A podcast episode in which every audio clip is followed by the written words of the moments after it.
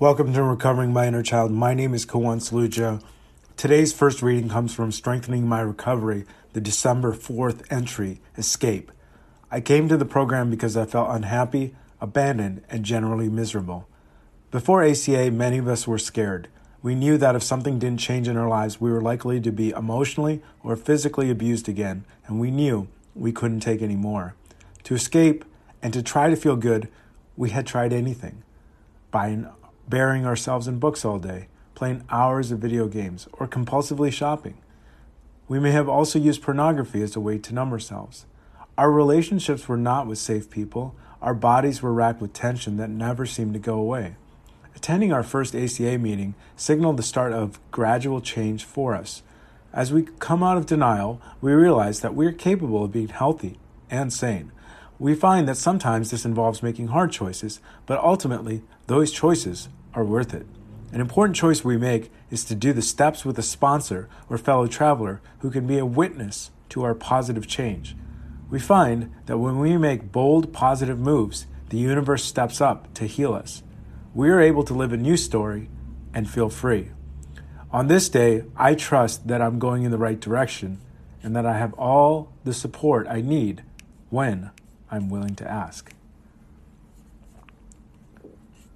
The next reading comes from Melody Beattie's The Language of Letting Go.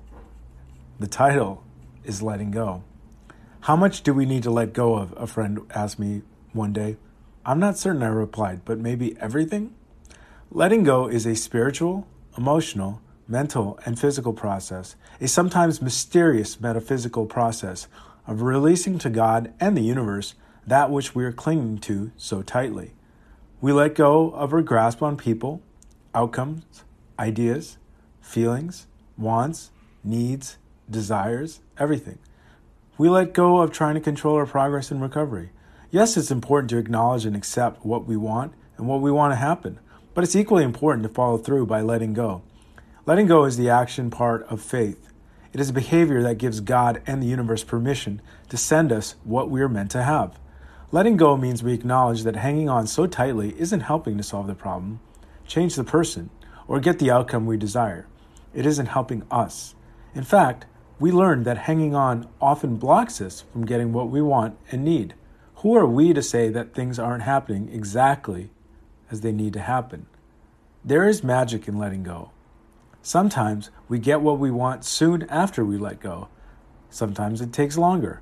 Sometimes the specific outcome we desire doesn't happen. Something better does. Letting go sets us free and connects us to our source. Letting go creates the optimum environment for the best possible outcomes and solutions. Today, I will relax. I will let go of that which is upsetting me the most. I will trust that by letting go, I've started the wheels in motion for things to work out in the best possible way. Uh, brief comment on this. I think, as for me in the last 24 hours, what's bothering me a lot is a meeting that I had at work.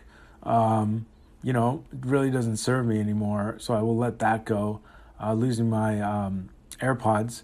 Um, you know, I once interviewed uh, Lisa Romano, and she had said, um, you know, if you have a problem that can be solved by money, you don't have a problem.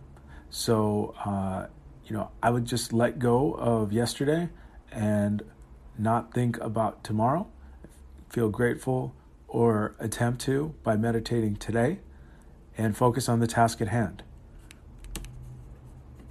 The, f- the final reading comes from Touchstones. He doesn't talk to me, says a woman. I don't know what she talks to me, wants me to talk about, says a man. We have often heard that it's better to be a man of deeds, not words. In a relationship with other males, we have learned to do things together, work together, or play a sport together. But in our relationships with women, we often see the other side of the coin. If we haven't learned to express our thoughts and feelings, the women in our lives may request or demand that, that we learn now. There's nothing wrong with our not yet having the skill, and there's nothing wrong with women longing to talk with us. A close relationship promotes talking and revealing thoughts and feelings. Words, when we are honest, are ways of becoming clear and being more personal. We have the right to stumble around with our words. We also have the right to feel unsure of ourselves or frightened of saying what we feel. That kind of fear is the excitement of being close to someone we love. Today, I will express my feelings and ideas so others can know me better. And that is the end of the readings, all very powerful. Um, you know, until next time, this is Kawant Saluja reminding myself to love myself, pause, and to feel my feelings.